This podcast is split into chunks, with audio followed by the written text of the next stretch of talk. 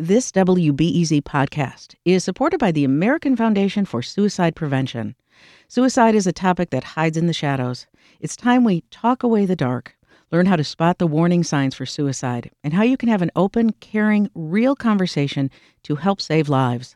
Visit the American Foundation for Suicide Prevention to watch the new short film and learn more at afsp.org slash talkawaythedark. Good morning. I'm Adora Namigadde, and this is The Rundown. Chicago's model for providing mental health care is riddled with access barriers. That's according to an assessment by advocates who want to reopen the city's public mental health clinics. Researchers made rounds of calls to providers in the city's mental health system, which is made up of nonprofits and others who are supposed to provide free mental health care. Arturo Carrillo is a licensed social worker and co leads the group behind the study.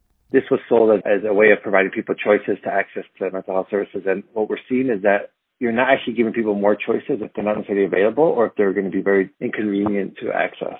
The study found that more than half of providers surveyed had a wait time of up to seven months, and only 41% reported offering free services, among other barriers.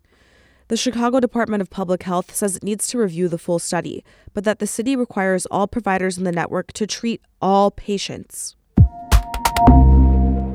Former U.S. Representative Adam Kinzinger has a new book out. In Renegade, Kinzinger takes shots at modern politicians who shifted to the quote, unreasonable right under former President Donald Trump. He also writes about growing up in Bloomington Normal, although he now lives in Texas, partly in response to death threats that he received after breaking up with his party and Donald Trump. I think there could easily be a day I end up coming back to Illinois. Uh, but right now, we're just kind of focusing on raising the kid and taking a deep breath and getting away from the death threats for a little bit and try to enjoy life. Kinzinger served on the House committee investigating the January 6th attack on the Capitol.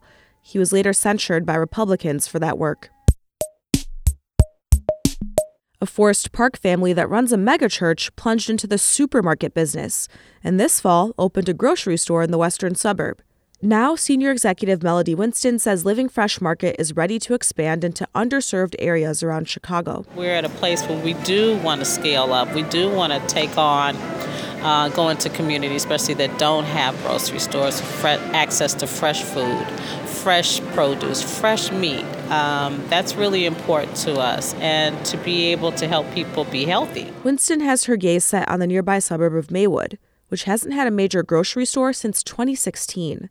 She hopes to open a new store there by the end of next year. A Bucktown preschool held a dance workshop this weekend in celebration of Diwali, the Festival of Lights.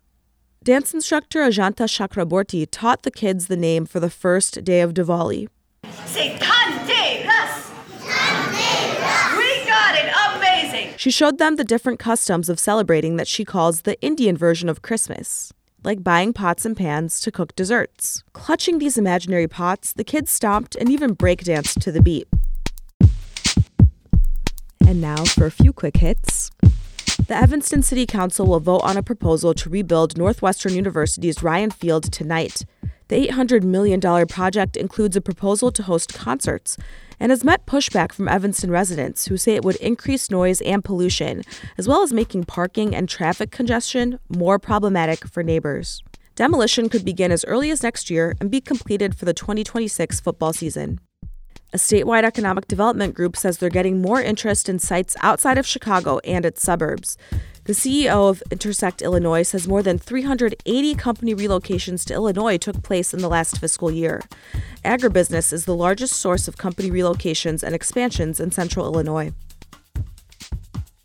Today's weather it's going to be a bit warmer than usual over the next few days. Clear skies and 60 degrees both today and tomorrow. Later today, Tracy Occomy Crowder wanted to buy her son an adventure novel with a black boy protagonist. But when she asked a bookseller to recommend one, they came up empty handed. And she knew exactly what I was talking about, but she's like, you know what? You might have to write it. So, Tracy put pen to paper and wrote a mystery set in Chicago. She talks to Aaron about representation in children's literature and her debut middle school novel, Montgomery and the Case of the Golden Key. That's today at 1 o'clock. I'm Adora Namigadde. Thanks for listening.